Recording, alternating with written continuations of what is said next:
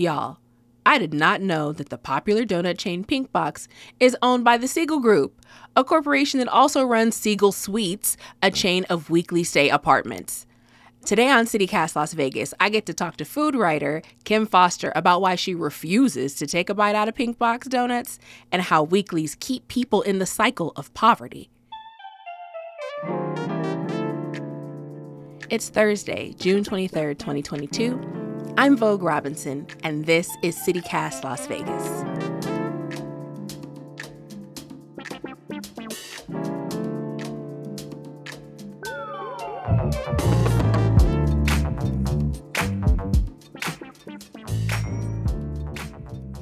Good morning, Kim. Welcome to CityCast Las Vegas. Hi, Vogue. Happy to be here with you today.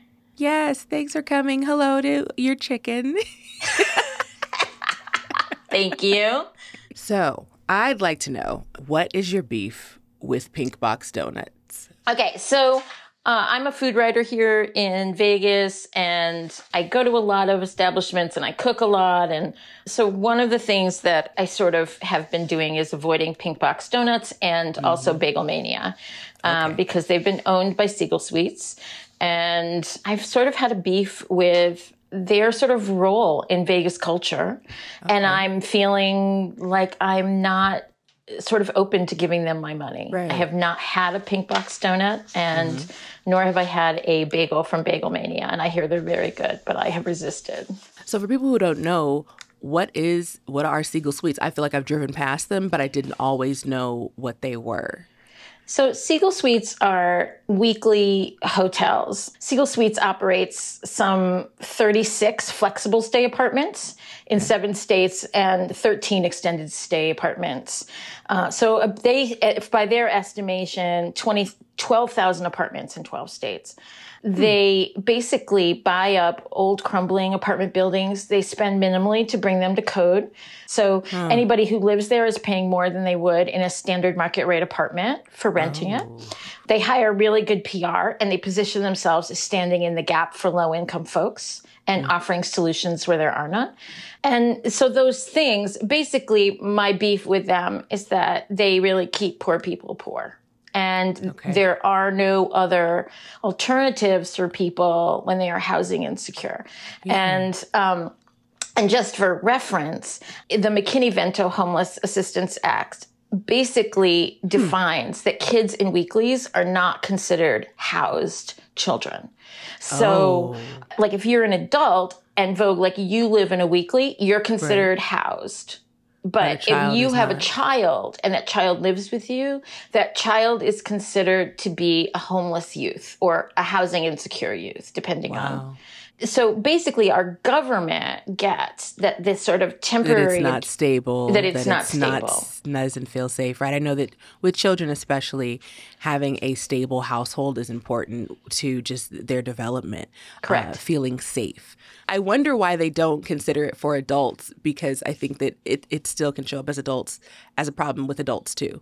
Sure they, I think so, but I think they feel like at least adults have some agency. I mean, I have no idea how they framed it that way, but it makes sense to me. And even like kids in schools are considered to be fairly fairly transient when they're in like the teachers are aware of who lives at a weekly that kind mm-hmm. of thing and there's a lot of issues with so for instance like a friend of my son's they were in a weekly and that weekly had so many roaches and so it was so like overridden with roaches that they couldn't have fresh food. So, you know, I have all these chickens and I would like give her eggs and she would say, "Oh yeah, we can't have any fresh food in the house because there's so many roaches. It's we can't do it. It's just ridiculous." And it's it, and I don't cook. And she said, "I don't cook." So basically, her son and her never ate fresh food or cooked food. They, it was wow. always like fast food or food from convenience stores, things like that. Yeah. Right. So in weeklies, do they have like a proper kitchen? Like what does a weekly look like and, and what are the costs associated with moving into one? So you know? a weekly hotel basically can be just I mean, I've seen three bedrooms, I've seen Um, I've seen studio apartments. There's usually a small kitchen. A lot of those should have things like microwaves and pots and pans. But what we find out is that the microwaves are um, extra, for instance. Um, oh. TV remotes can be as much as $10. So there might no. be. so. I don't know why that's a crime to me, but I'm just like, what do you mean ten dollars for a remote? Sorry. Well, think about it. So the back end costs are that Weeklies engage in these sort of corrupt tactics to extract money from people because these poor people have no recourse. So, for instance, like a friend of mine, uh, her name is Alexandra. She's a chef on the strip. They, when they moved here, they were pregnant and she and her husband were like looking for work so they just took a weekly and um, they charged them over a thousand dollars for damages and oh. they're still fighting it off years now on her credit and to like and they didn't damage the apartment they did a walkthrough everything um, i have people who come to the pantry who said that they went months without ac in triple digit summer temperatures that there were is exposed wiring the bathroom ceiling was falling in and then when the AC was fixed, like water would come in. We have oh. three elderly residents who like were living in a place with no elevator working. And they were on the third floor and they're no. elderly and like dragging groceries up the stairs. Up the stairs. So, yeah. and you're paying top you're paying top dollar for this, right? So, um, and the nickel and diming is a really big thing. So, right, because like, you were saying about the microwaves that so how does yeah. So i just can't even understand. extra. and i think from their perspective they're probably saying well you know things get this is a tough population and things get broken. But what happens is that it really ups the cost on everything. So even like think of it this way. So lots of these little costs require a debit or credit card. And if you don't have them to, you have to go to the bank to get a, um, like a money order for the card because they won't take cash. So oh. if you can't get to your bank or you don't have a bank, or you don't account, have a bank. Right. You pay a fee around $2 to get one at the post office. And so that's another $2. So, and you have to get there and have a car. And, you know, I mean, there's just all kinds of like these things that for poor people, for people who are really struggling, um, these things can just like, just drag you under over time. Right. You're just constantly the money's going out, money's going out, $2 here, $5 here, $10 here. And then when you're moving out and you get hit with charges that aren't even charges that you like I have one lady tell me that they have still think that she took the bed from her apartment and she's like, um, we did a walkthrough. Right. If you have a walkthrough and you did paperwork, you should have legal recourse. But can you afford legal recourse if you're trying to rebuild your life and your family and living in a weekly was your only option? Correct. In an ideal world, how would a weekly work? Well, now this is a really interesting question, Vogue, because I've been imagining how I, I, I don't I don't usually think of people as being inherently bad. So, but I do think of systems as being bad. Right. So, for instance, you know, I don't know who the players are in the company, mm-hmm. but I do know that the company they could they could be the heroes here. Like I was just even just spitballing without thinking. If there was a voucher program through the government mm. where yeah.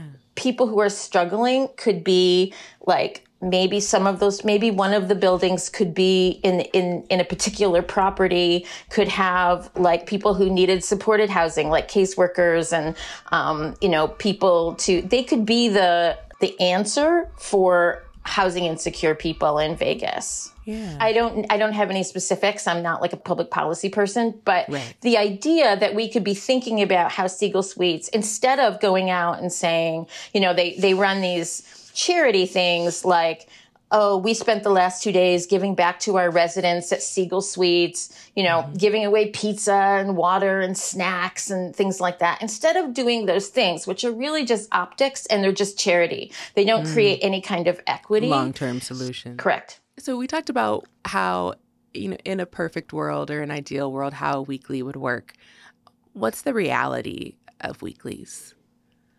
The reality is that it's a place where a lot of people who are struggling are really put together in one place. And that means there's no social resources mm. for any of these people.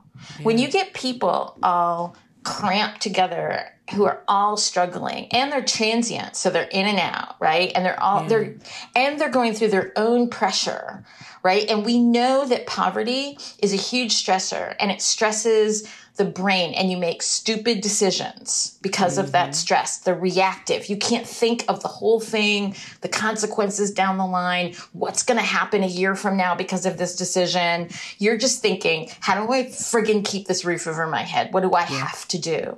And so your brain is working badly and overtime. And so this is so the weeklies are really places where these kinds of things fester. So there's no context. Like people need context. If you know that your neighbor is schizophrenic, then you know who that person is. You know, or they're, they're addicted to drugs. You know who that person is. You know that family. But if there's this transient place where everybody's just sort of like in and out, in and out, in and out, nobody's really known. There's no compassion. There's no dealing with people one on one. It becomes. All very, there's no, there's nobody can reach out for help. Like, hey, can you watch my kid for an hour? Cause I just got, you know, overtime? Can you like, wow. you know, do that? There's none of that. There's no social supports for people. If we're not supporting them, then basically we're just impairing their ability to like succeed you know, 10 years from now, that kind of thing. So the implications are huge. They're really big. Right. I feel like you just made me want to be a better neighbor. yeah. So I don't think we all always do that. We all always take care of our neighbors, but I I definitely think that there's something to be said about if you're in a place long enough, you start communicating with the people close by to you if it feels safe and that long-term stability makes a difference in how you um, how you interact with the people around you. Yeah, absolutely, absolutely. That's how I sort of came to sort of understand Siegel Suites because I was delivering food there, and not just Siegel, also you know other weeklies, Extended Stay America, that kind of stuff. The, the the idea was I was in these places and people were telling me these stories, and they were saying things like, you know, I got a notice today. I don't know what to do mm-hmm. and, you know, so you learn pretty quickly. Okay, call this person, go here, you need to do this, that kind of stuff. But if you're stuck in a weekly someplace, who's going to tell you to do that? Who's going to say, call this person? He's a friend right. of mine at blah, blah, blah. He can help you. He knows, you know, who's going to do that? Who's going to give you resources? Man. And weeklies promote their spaces as flexible solutions for the working class population, but it sounds like they make things more precarious for the people who live there, uh, especially in terms of the rules around evictions. Oh, completely. Evictions are a really big issue for people who are struggling, particularly in weeklies, because um, there is um, something called summary eviction in Nevada. This is a very special gift that only Nevadans have. What is a summary eviction? that sounds terrible. It sounds like they wrote a paragraph and they were like, and in conclusion, get yes. out. okay, so imagine this. Okay, imagine this. This is really, this is, uh, so, okay. So, Vogue, we're just going to use you as an example. Okay. Mm-hmm. You are uh, living in a weekly so let's just say okay. you didn't pay your rent. You're late, didn't okay? And you're like, dude, I'm going to get you the rent. And they're like, it doesn't matter. You didn't pay. And so they give you a seven day eviction notice. And um, your job is to know that you need to then take that eviction notice, file an affidavit with the courts so that it stops the process so that you can then get a hearing in mm-hmm. court mm-hmm. so that you can then deal with the eviction. If you don't file that affidavit, Vogue, they can do whatever they want. They will just plow you under and somebody will show up at your door in seven days and you'll basically be like carrying your shit out, you know, in a plastic bag. In a plastic bag or two or three. Yeah. Right. So it's so and that's a Nevada thing. That's not a Siegel Suites thing or an extended stay America thing. That's that is specifically how the government, you know, um, you know, takes the side of landlords and big corporations and not, you know, poor folks who are just trying to get by. Like how would you know if you were evicted that you had to go and file an affidavit? No, I wouldn't even know where to start, who to go to, and I feel like filing an affidavit probably also costs money. Of course it does. And that would be in my budget. That's right. That's right. The other thing is that they have um, a lot of loopholes. So, for instance, during the uh, Siegel is being investigated by a subcommittee of the House um, about their eviction practices during the pandemic moratorium. They were not supposed to be evicting people, and people were being evicted. And their response, and they definitely quoted, um, they I, they were definitely quoted in the Nevada Current saying that um, if people live on our property and they're a nuisance and they're a disturbance or broken laws or any rules in the rental agreement other than the payment of rent, then we are allowed to evict. And weeklies have really taken advantage of that loophole. So we're seeing people not evicted during the pandemic for things like they can't pay the rent, but they are getting evicted for having too many people in the rooms, having too many pets. They are um, there are if they break a law or they break any kind of uh, um, uh, rule in their rental agreement, if they don't sign somebody in who's visiting. I mean, there's all kinds of like little loopholes, and they're just merciless. They'll just kick you out. And so this is how they operate. Mm-hmm. So the cycle is you say, okay, screw it. I've got the rent money. I'm not going to give it to Siegel Suites and pay because if I pay, then I won't have money. They'll evict me anyway. So you clear out in the middle of the night because you've got this money and you go to another weekly and then that transient starts again because and you've got an eviction on your credit and then an eviction means that no one in a regular monthly lease unless you know somebody but you don't know somebody because you're caught up in the system of weeklies you're not in a neighborhood mm-hmm. right the so it, it, just like the cycle you just see the cycle it's a spiral it's a it's spiral how will you ever become a homeowner even for purchasing a home. If you have evictions on your record it's much harder. Like i think you have to wait a few years before you can purchase a home yeah. So um, you can't even rent a regular home from a regular management company after you have an eviction on your. They'll look, they'll see the eviction, and you're done. And so it ruins your opportunity to get out of the system that you're in. You just get stuck in this spiral. And you know, we have there's somebody that came to the pantry a lot. He lives in a Siegel Suites, and he's been there for years. He's doing great. He's been there for years. Huh. But they could never get enough money together and get their credit in good enough shape to get out of Siegel to move Suites. out. So they live there for years on end. Years on end. Wow. And he's I paying more than he would mm-hmm. pay mm-hmm. if he had a market rate apartment. Exactly. Even for oh, I have so many thoughts now. so this is why I can't stomach you know, a Pinkbox donut, right? It's not because I don't love their donuts. They look friggin' amazing. And their bagels look amazing and look amazing at Bagel Mania. But I feel mm-hmm. like I can't stop this for people. So this small little act and talking about it is like the only thing that I can do. You know, and I want them, I don't want them to be to push this aside and not respond or or be indignant about it like i'm trying to hurt them or whatever. I just want them to be this like a partial solution to really a lot of folks in vegas who are just really going through a hard time. Thank you so much for being on the show um, for having such a deep compassion for the community around you and, and reaching out and working towards understanding different people's perspectives, especially when it comes to food and housing um, insecurity as well. Thank you for that. I'm so happy to be here, and I'm so happy to have this really fantastic interaction with you after having read your work, and um, just really an honor for me. So thank you.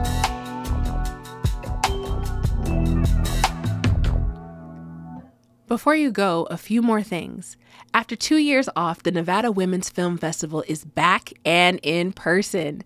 Today through Sunday, there will be 63 films from 13 countries, plus talks, social events, and awards.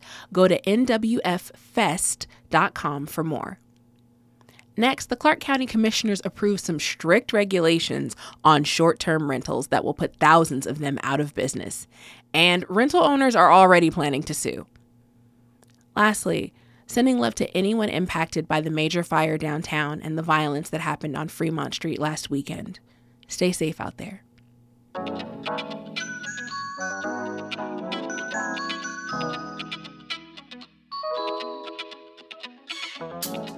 That's all for today here on CityCast Las Vegas. Our lead producer is Sonia Cho Swanson, and our producer is Layla Mohammed. Our newsletter editor is Scott Dickensheets, and our hosts are me, Vogue Robinson, and David Figler. Music is by OG Moose. We record this show on the traditional homelands of the Nuwuvi, the Southern Paiute people. If you enjoyed the show, why not tell a friend? Rate the show, leave us a review, and subscribe to our morning newsletter. We'll be back Tuesday morning with more news from around the city. Take care.